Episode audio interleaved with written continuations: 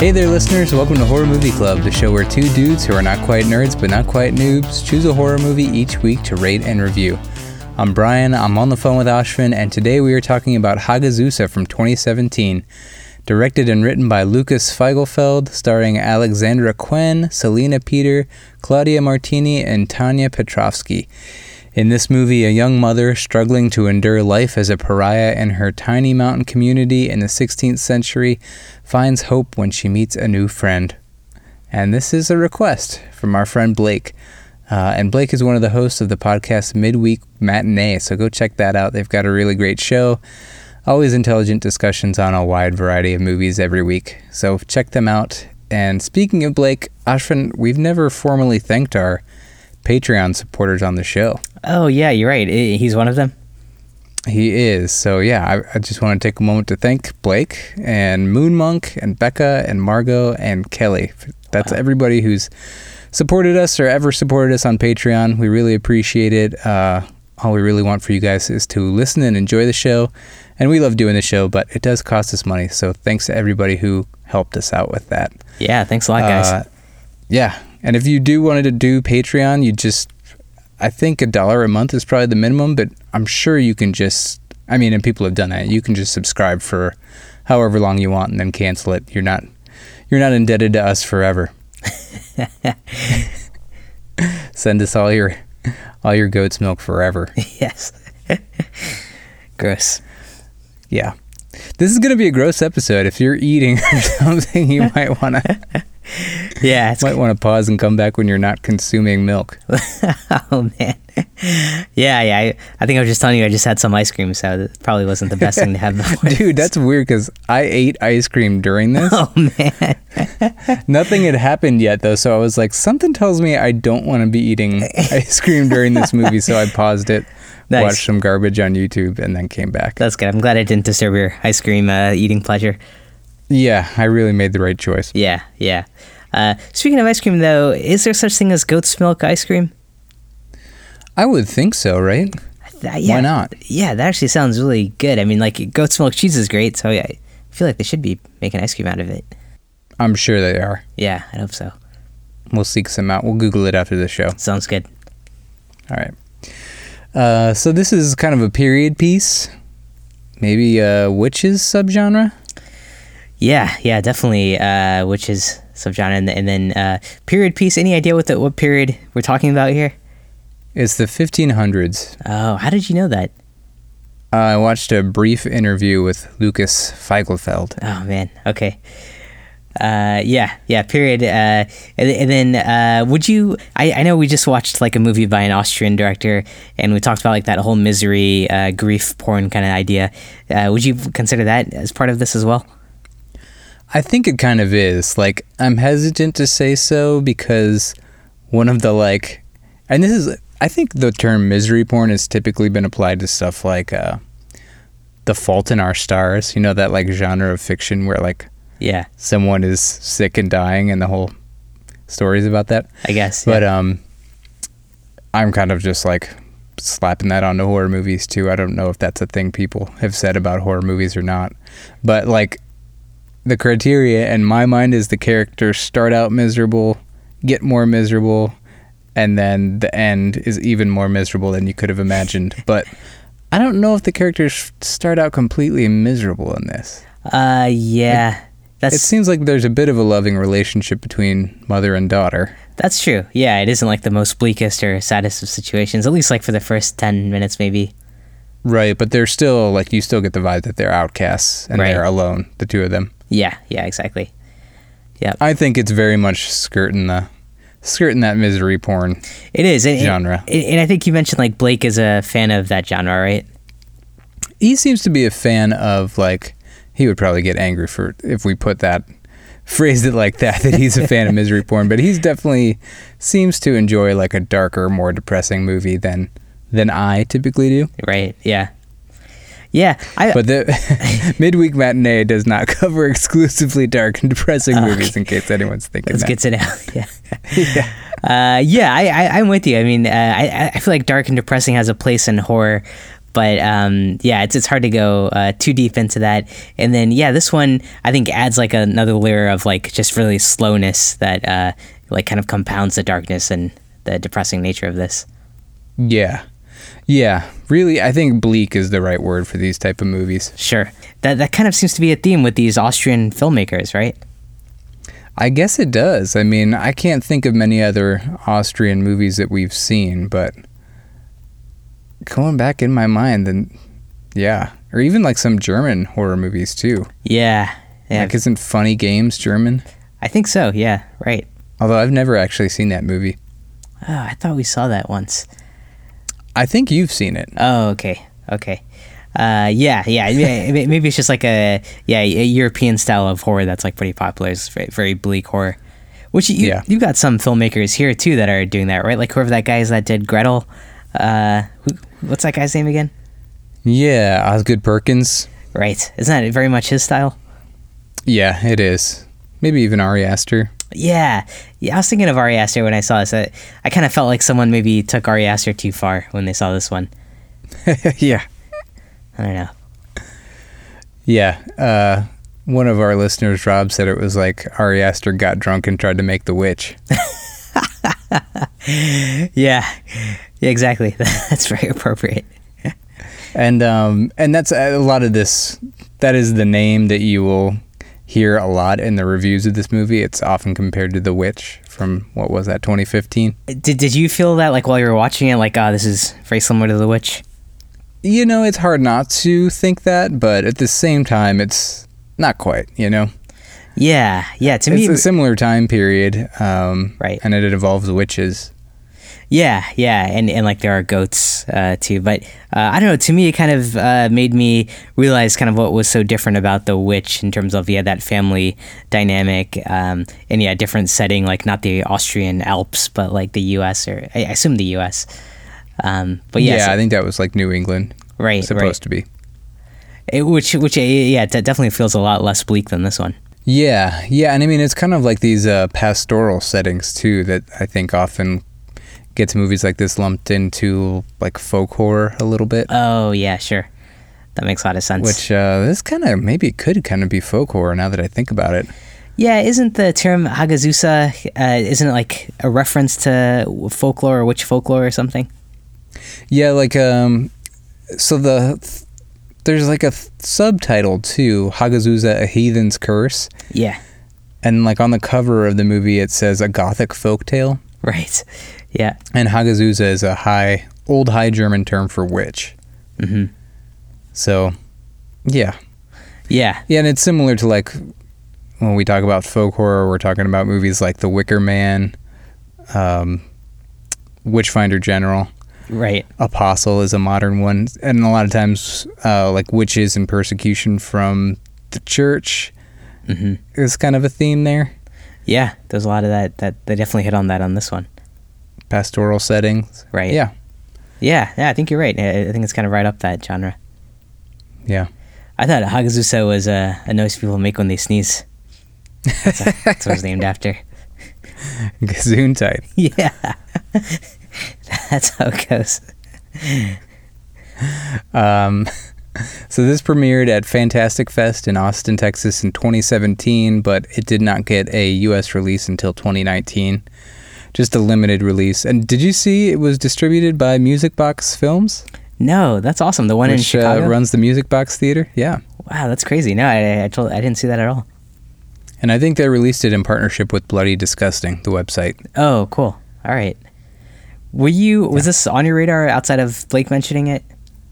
It was. I had heard some buzz about it um, over the past couple of years. Okay, I don't think I'd ever heard of it before. Yeah, the horror mover and shakers on Twitter talk about it sometimes.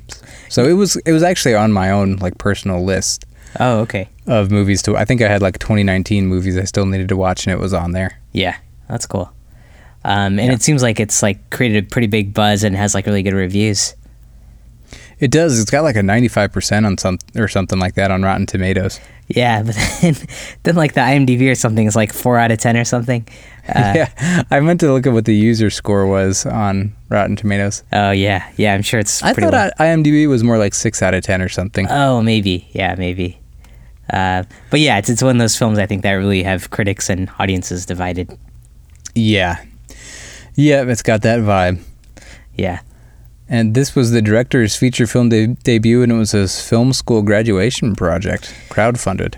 You know, I was gonna ask you because I, I kept reading it was his graduation uh, project or whatever, but I never saw film school. So I was wondering, like, is it high school graduation, middle school graduation? Are we sure it's like film school graduation? Uh, yeah, the interview I watched, he was at the lunch table eating his brown paper bag lunch. yeah, that's, He that's got a noogie in the middle of the interview. Yeah, that now that makes sense. Yeah, it is named after a sneeze, isn't it? Kid has really bad allergies, so that's what they called him in class. yes. Ah man. All right. So so, but it is uh, for sure film school. Yeah, yep. Cool. Is this uh, He's a, he's a grown man in the interview. all right?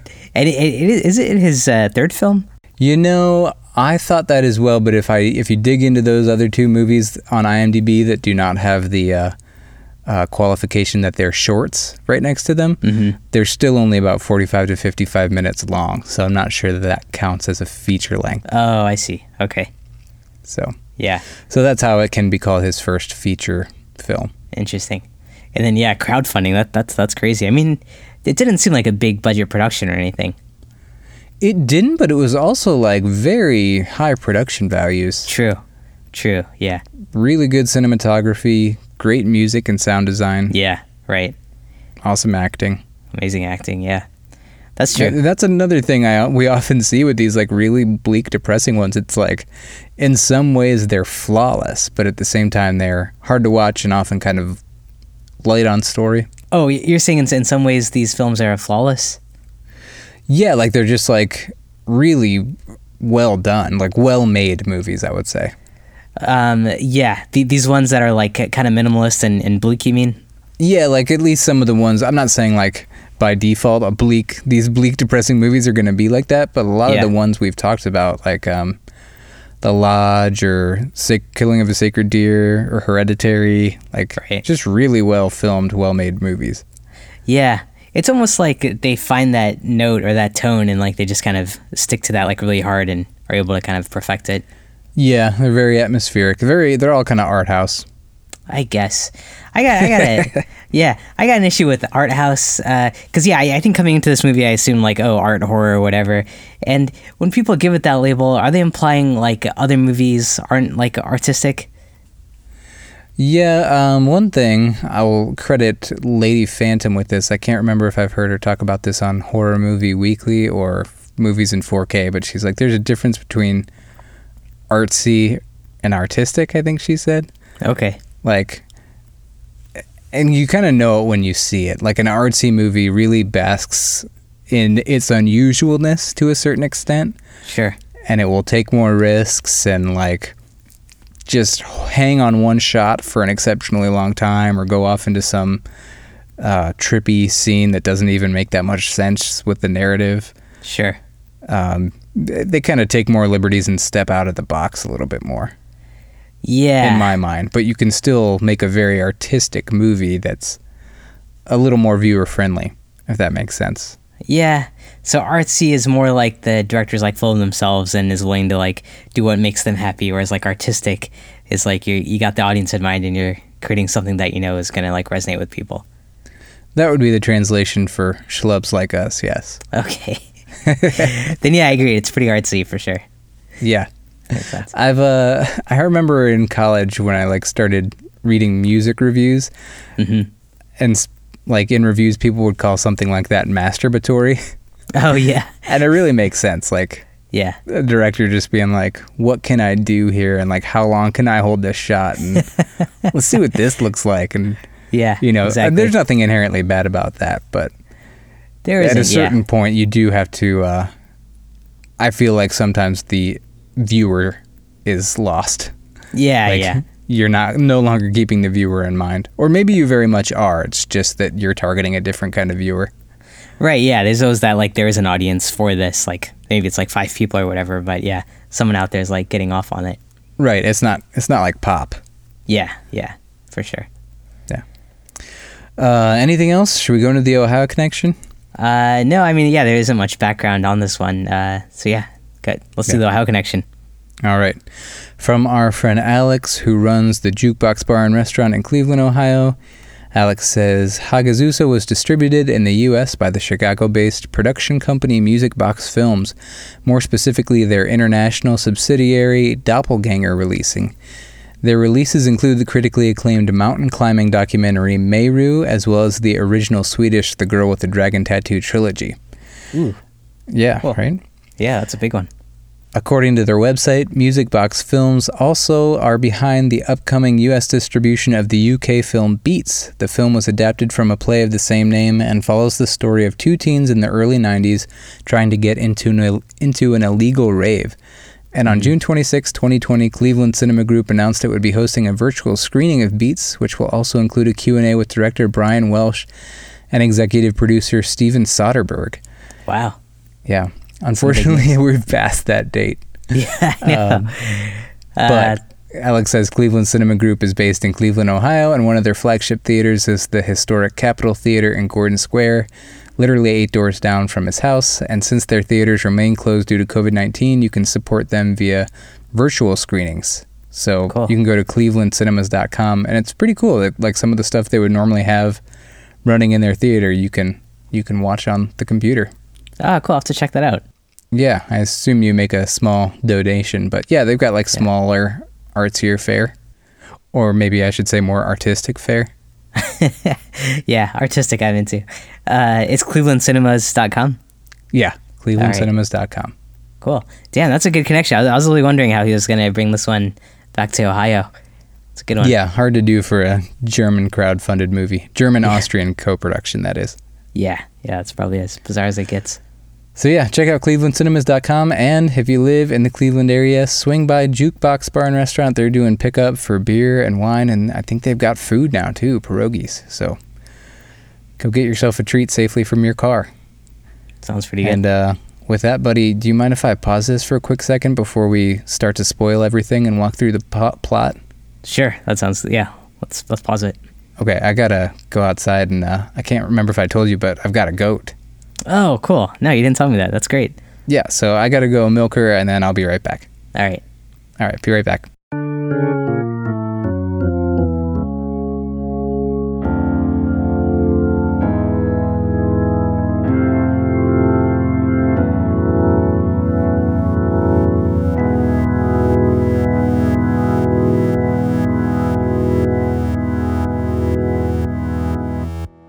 Okay, man, I'm back. Hey, you got your milk?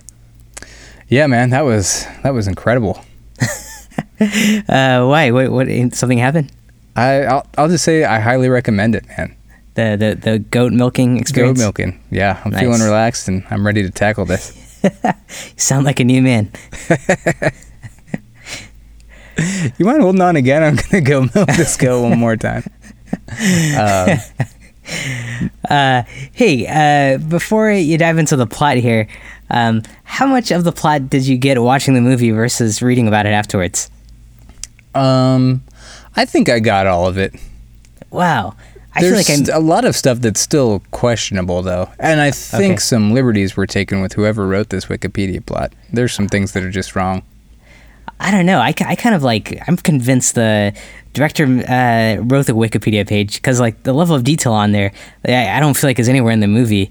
And even like kind of uh, get to the context of like some of what was happening on screen, like he had to have been the the filmmaker or something. I mean, I, I don't know. I feel like watching the movie and then reading about it are like two separate pieces that you have to do together to understand what even happened here. But yeah, I, because yeah, there are some like jumps of logic. Like, there's Yeah. no way to know what the person wrote in the plot description. Exactly. But somehow like the Wikipedia page knows, right? Yeah. okay.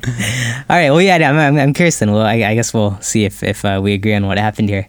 Okay. And I think there are still some things that are maybe open for interpretation. So Okay. Look forward to see what you've got to say about that. Sure. Um, so we start. It's uh, very cold and atmospheric. It's it's winter time, so it's literally cold as well. And a girl and her mother, a young girl, are living in a cabin in the mountains. It's like the Middle Ages. There's a tense moment where some men come to their cabin door, or yeah, their little hut or whatever, and they shout into them that they're witches and they should be burned. But then they go away. Everything's fine. Um, and Did they're kind of you- living. Oh, go ahead. Oh, what, what, what did you think of, of this opening? 'Cause I, I feel like a, a lot of this uh, was like setting the tone, right? Like the scenery and then like the visuals on those those guys who came to the door were like with the the torches. Yeah, they like were covered in goat skins or something. Is that what that was? I, I couldn't tell what was going on there. That's what it says in the Wikipedia plot. See that? How did this person know so much? Um, I like the tone and the the mood here, and the the music in the first three minutes of the movie like really pulled me in. Yeah, yeah, that's one of the things that really jumped out to me too. It's it's that uh, it's like a Greek uh, electronic group, right? Like MMMD or something. Yeah, yeah, it was very like drone droning, and it was it got a little monotonous as the movie went on, but I thought it was pretty effective. Yeah, yeah, agreed. Um, so this girl, her name is Albrun. Her mother soon falls ill, and dude, the first thirty minutes of this movie is her caring for her sick mother. Yeah, Um, So it's a slow start. This is like the backstory of the movie, taking this long. Um, Mm-hmm. and, and this is also oh, this is also like the first chapter, right? Called like Shadow or something. Oh yeah, I forgot. This is like divided into four chapters. This one's called Shadows. right. Her mother's like wheezing and struggling to keep food down and vomiting. She's got like these boils all over her body. hmm Uh, and this is where the sound design was really effective and pretty gross. Like Uh, what like the vomiting noises and stuff? when I think of this movie, I just think of like chewing and moaning and wheezing and vomiting, like Yeah, yeah, a lot of gross sounds. like bodily, like gross bodily sounds. Yeah, moaning. Right. yeah. The moaning comes into play later. Okay. Um, so this goes on and on. One night, her mother calls for her to climb into bed with her. and dude, I just got totally taken off guard in this scene, man. Uh, Yeah. They're like snuggling, and I'm thinking like, oh, this is like kind of heartwarming. She's sniffing the girl's hair, Uh huh. and I'm thinking like she knows she's about to die, and she's soaking up like one last moment with her daughter. Yeah. Right. Well, she starts sniffing her hair like a little too much, and her hands are moving around under the covers, and you see the girl wince, and her mom pulls her finger out of the covers, and they're covered with blood. Oh, what? You could see the blood on her hands? Yeah, you didn't notice that? No, man. I, I couldn't tell anything that was going on here. And previously, we had just seen that the girl's sheets had blood on them, so we assumed she's just started to menstruate. Oh yeah. Mhm. And so that's where the mom got the blood, and she licks the blood off her fingers. Oh God!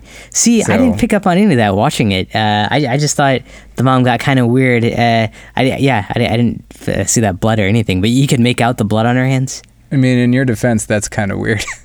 yeah, that part was that was kind of weird. Yeah, I, I thought that was weird. But then yeah, reading about it, that like yeah, the the mom basically uh, assaulted her there. That's that's that's pretty messed up. yeah, yeah, that I was I was able to discern. Okay, right. Um, so the girl struggles free from her mother's grip, and her mom like runs out into the night. And the next morning, the daughter finds her dead out in the snow with a black snake on top of her body. hmm Uh, the Wikipedia said covered in snakes. I remember Oh. only seeing one. Yeah, I only saw one snake. Yeah. Hmm. Um, so she also before that her Albrun finds like a deer skull maybe or a goat skull in the snow. I don't know Oh. what that was supposed to signify. Oh, I, I don't know if I remember that part. Oh, is that like in the next morning when she like walks out? Yeah, Before right she before finds she her finds her mom's body. Okay. And for some reason from the audio as the mom like ran out of the cabin, I got the impression that she like killed and ate the cat on her way out. They had a cat? I don't think that actually happened though. They did have Oh. a cat. Okay. yeah. Perhaps emphasis on had. Uh, yeah, yeah, right. that explains why the cat wasn't there the rest of the movie. yeah. Um, so the next chapter is Horn, entitled Horn. And it's years later. Albrun is a grown woman caring for an infant daughter. Very probable that the cat has died of natural causes at this point. um, and dude, we see this. Not to get weird, we see this baby naked a lot. What is Uh, the acceptance of like whether or not you can show a naked baby in a movie? Um, I, I, I thought it had to do with it being like the a, a period piece, uh, where like back then they didn't have clothes on babies, perhaps, and so um, kind of like how in Titanic, it's okay to to show nudity because back then, um, People asked to paint you. yeah, it was just a just a thing you did with the times. So uh, maybe, maybe they just figured, in the context of the times, that this was appropriate. But you, you felt like that was kind of pushing the lines a bit. I don't know. It's just it's something I've thought about before. Like when you see a naked baby in a movie, just like, when, Yeah. i- is that okay? And like, at what age is that? I don't know.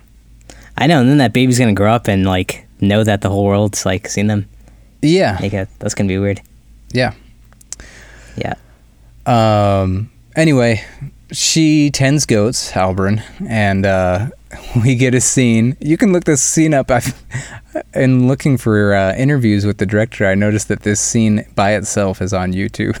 Oh no, really? So you can look up. I think it's just Hagazu Hagazussa goat scene, God.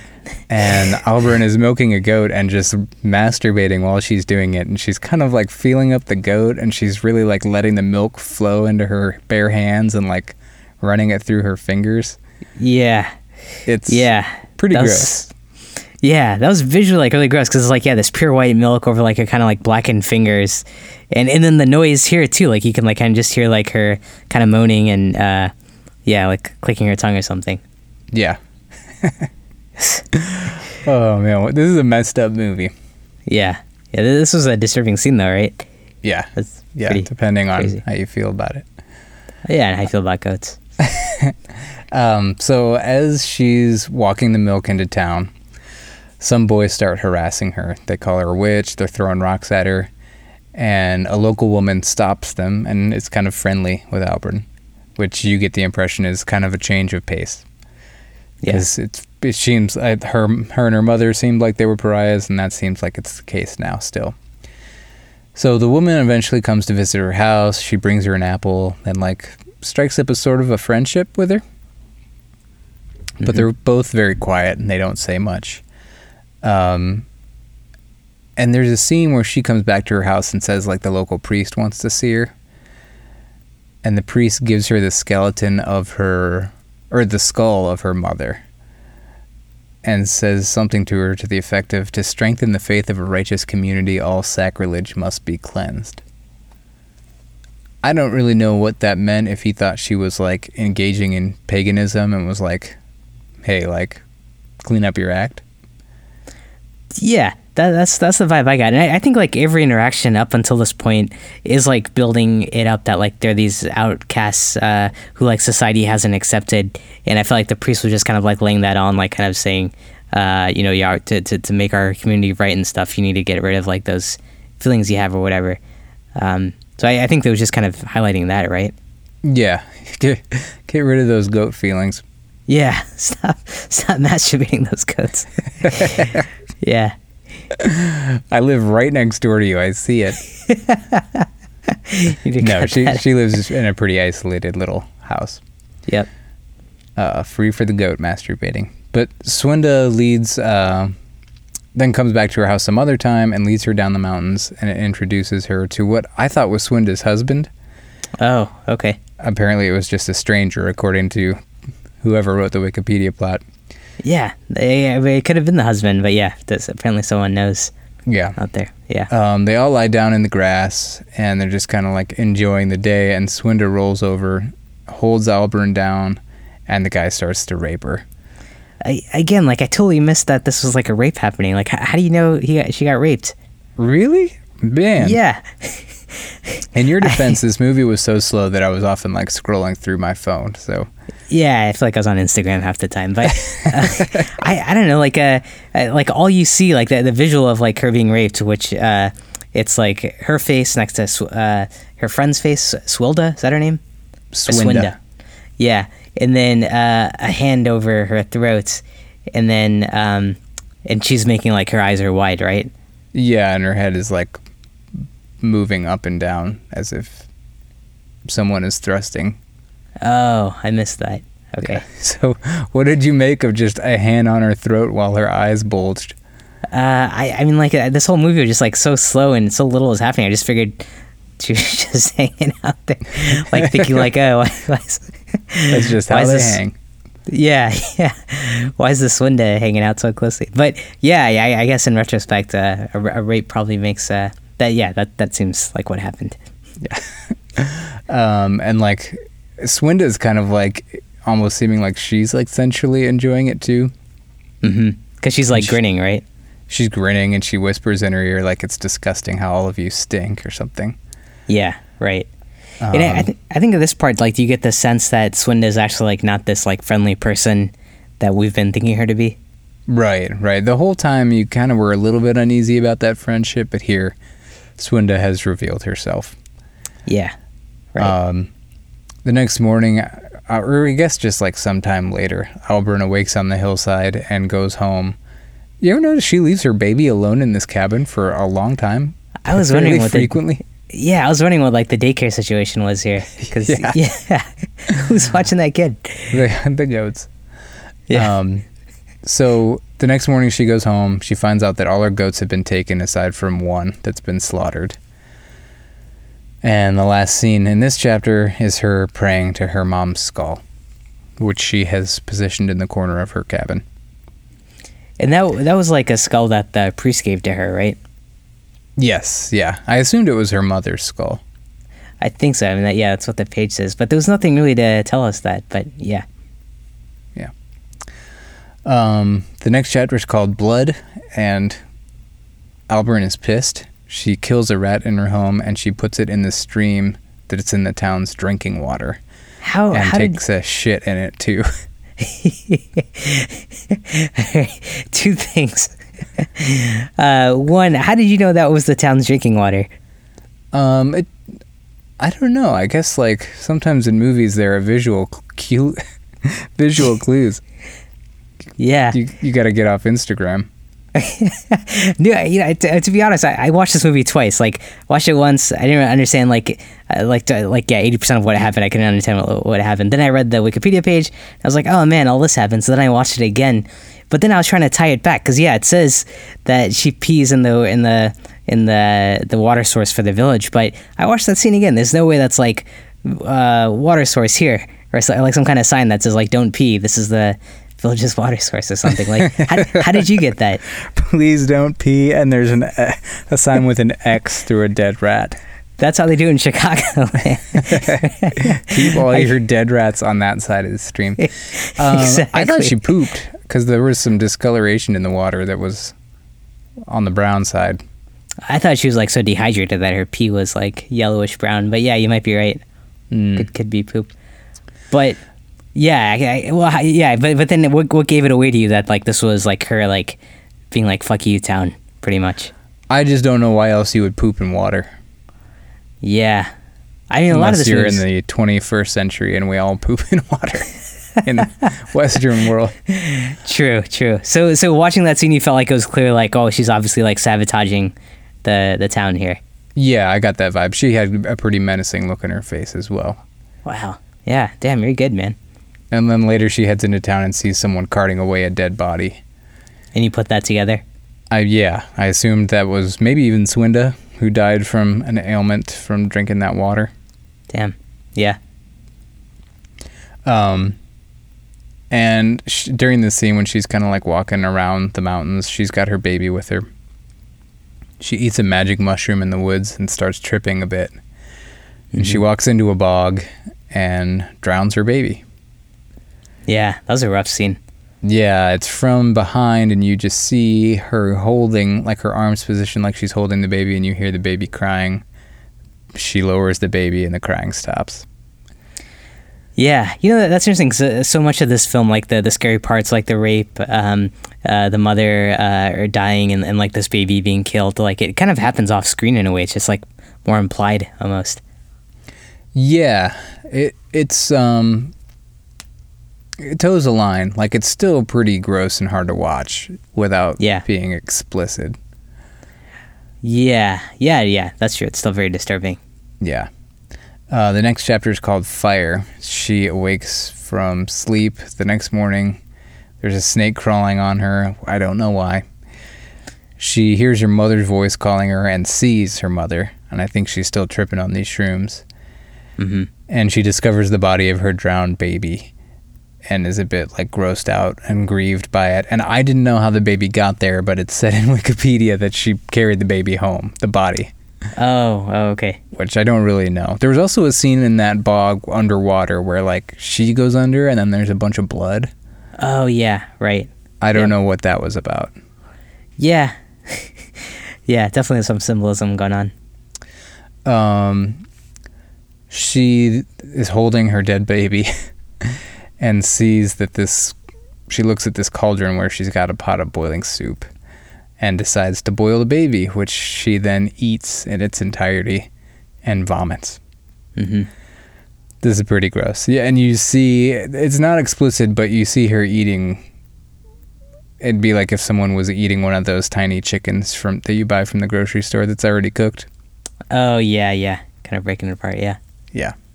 So that's pretty gross, and Yeah. the sound design here is is also pretty sickening.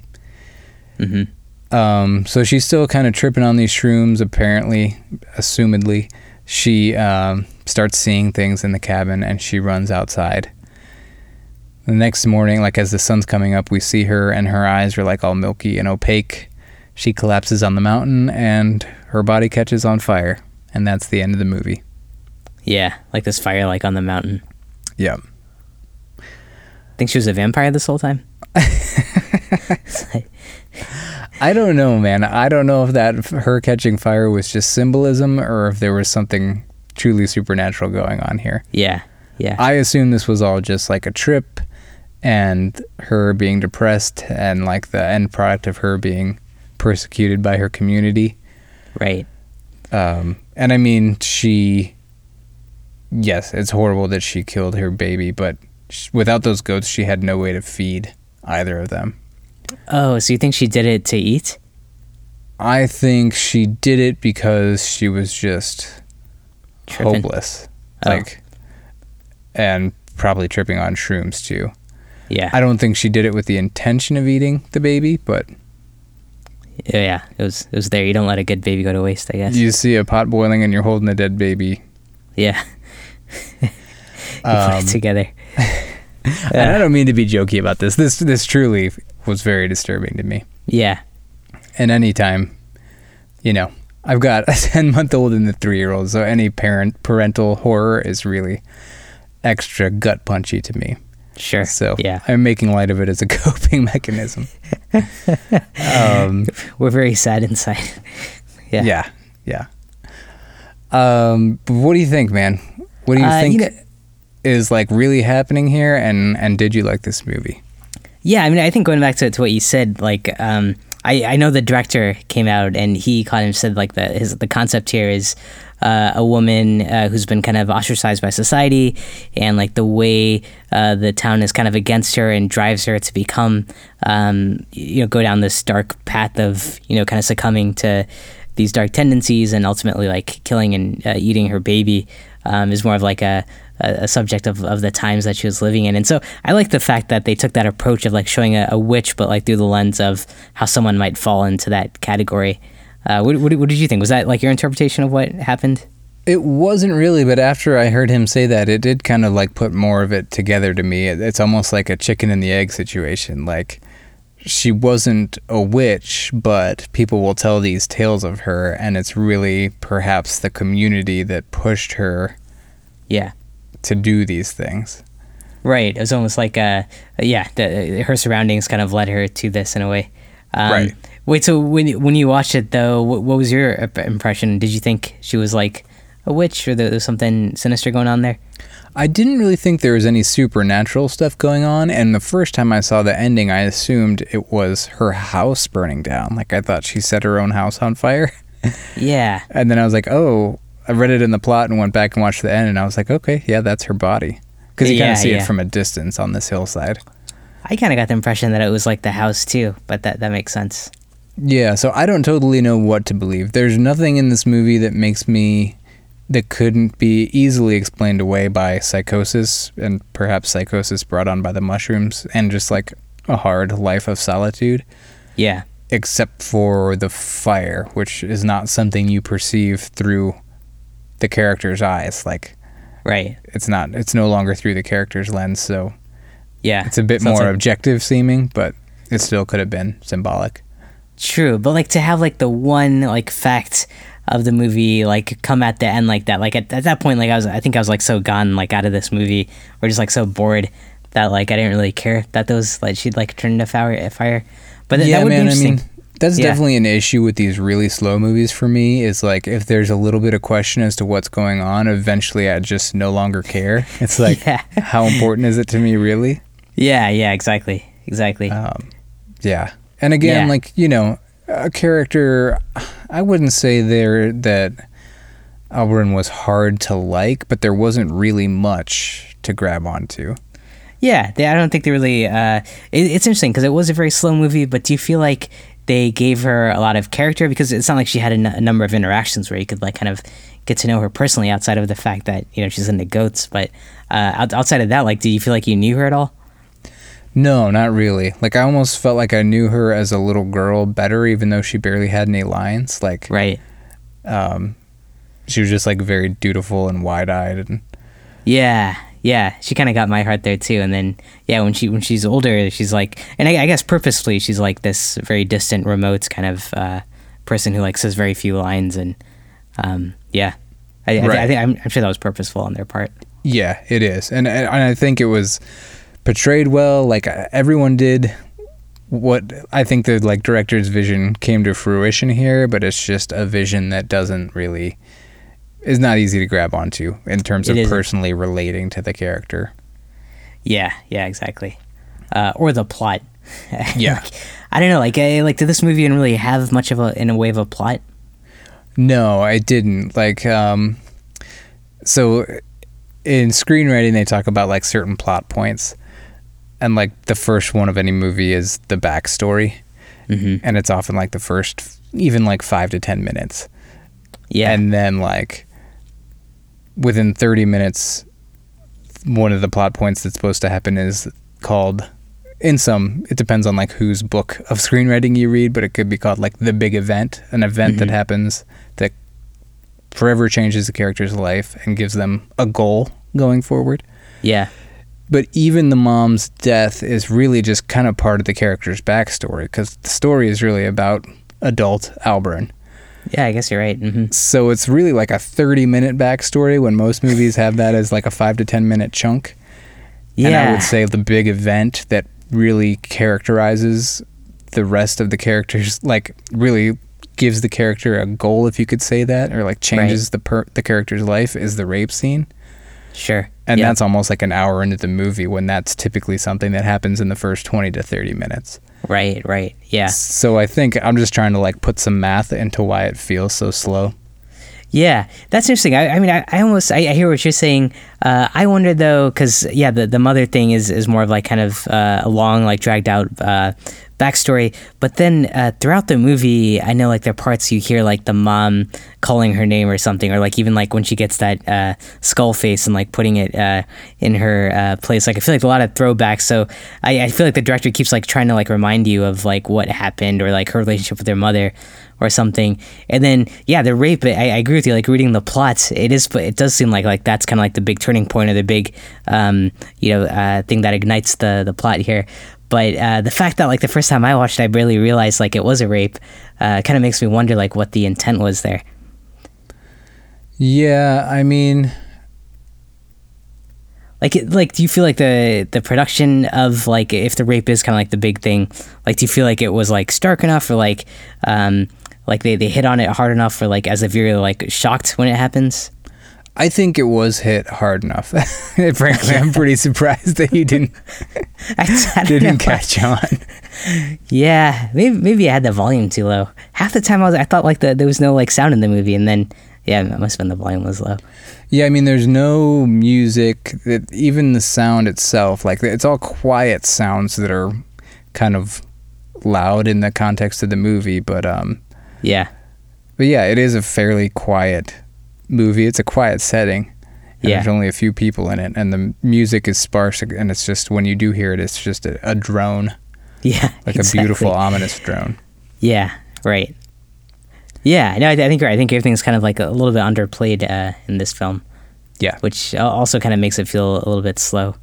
it's very stark. The setting is beautiful. Yeah, yeah, right. I, th- I think like the setting's probably like a, almost like a character in itself in this film.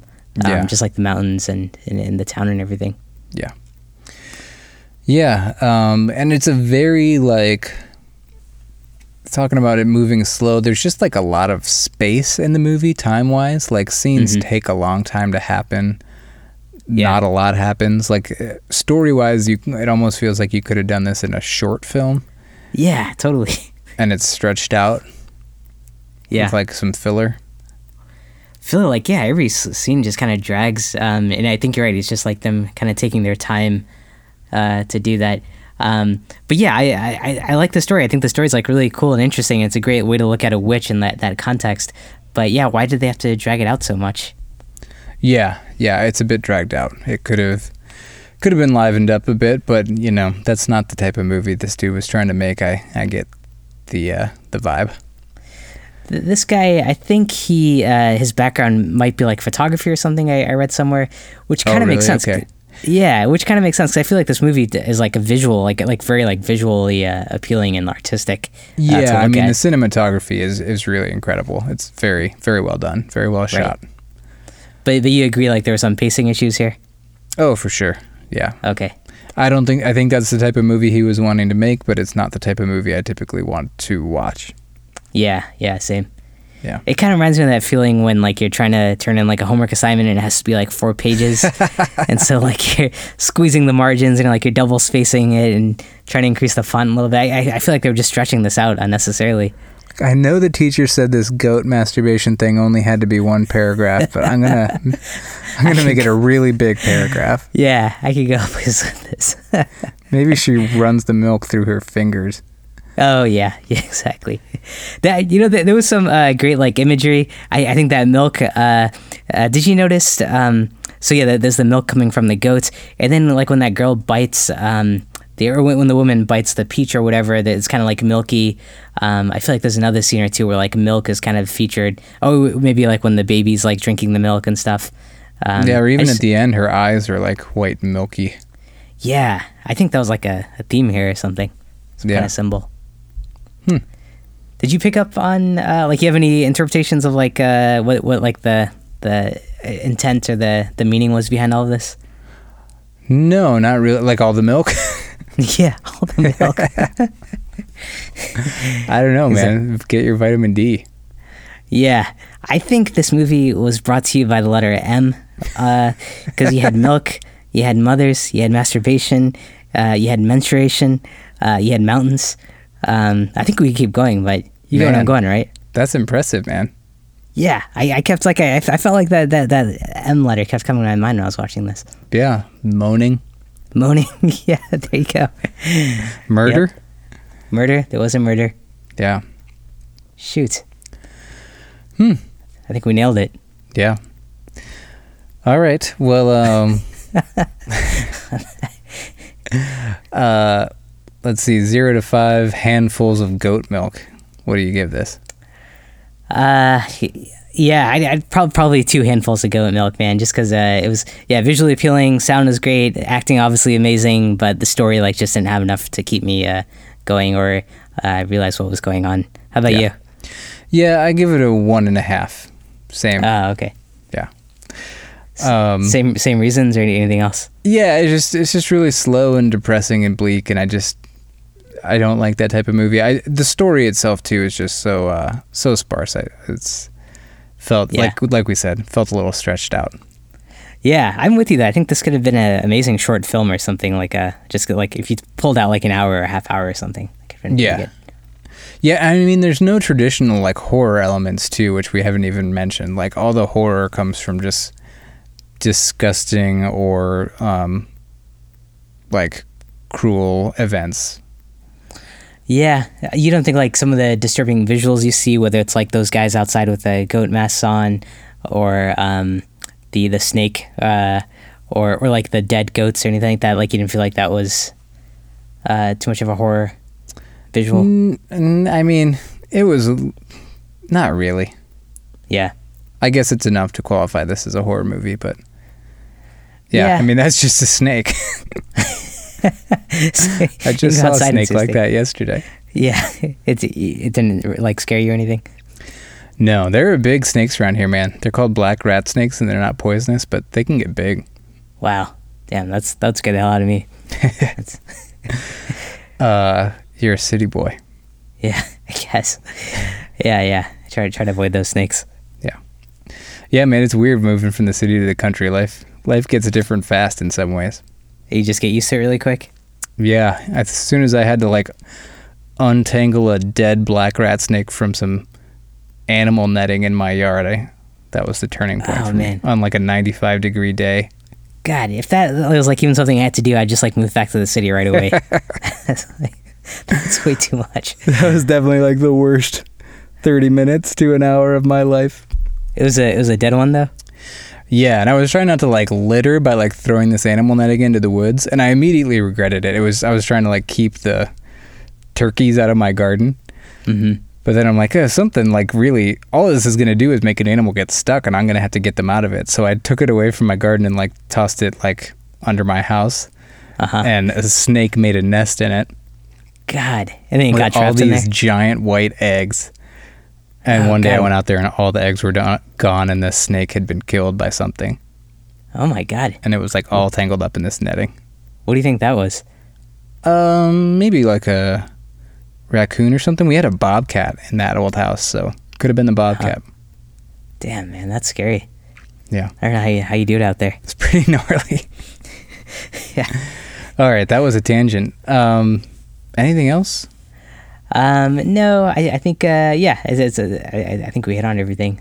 All right. Pretty interesting watching. It's on. Uh, did you watch on Amazon? Yeah, yeah. Yeah, it's on on Prime. Um, and Blake, no, no hard feelings. Thanks for the recommendation. Just uh, not our style. It was fun to talk about. It was, yeah. I'm- And I will say this about both this and The Lodge. I've thought about them a lot after I watched them. Yeah, it kind of stuck with you. Yeah, they stick with me, I- and I feel like maybe I should give these higher ratings for that purpose, but I still don't like them. Oh, okay. I was I was gonna bump up your rating of the lodge by like two three points. so They- yeah, that, that was like a half star bump for thinking more about it, which is probably why I gave this one a one and a half. I mean, Yeah, and they yeah. are well made movies, but it's just you know, my ratings are my own personal feelings about the movie. sure, sure, yeah. No, I, I agree with you. There's something haunting and, and lingering about these films. Yeah. Definitely. Uh, okay, head. man. Any other tangents before we wrap things up? I'm good. Okay. All right, everybody, that has been our discussion on Hagazussa. Uh, we hope you enjoyed it. If you did, you can leave us a five star ratings on Apple Podcasts. That helps other people find our show, and we can get towards our goal of 100 reviews by the end of 2020. Uh, you can follow us on Facebook and Twitter. Just go to horrormovieclub.com and click on the social links button, and that's where we announce uh, the next movie we'll be talking about on Facebook and Twitter. There's also a link there for our Discord server where you can come hang out with us and other listeners. We always have a fun discussion going on on that Discord server. So come hang out. Um, our logo is done by Amy May Pop Art. Check her out on Etsy.com by searching for Amy May Pop Art, all one word. As we mentioned, our Ohio connection is from Alex from Jukebox Bar and Restaurant in Cleveland, Ohio. If you live near there, go pick up some beer or wine. And we're on Patreon, patreon.com slash horror movie club. And until next time, uh, life is short, so go milk yourself a goat. Hard. Yeah.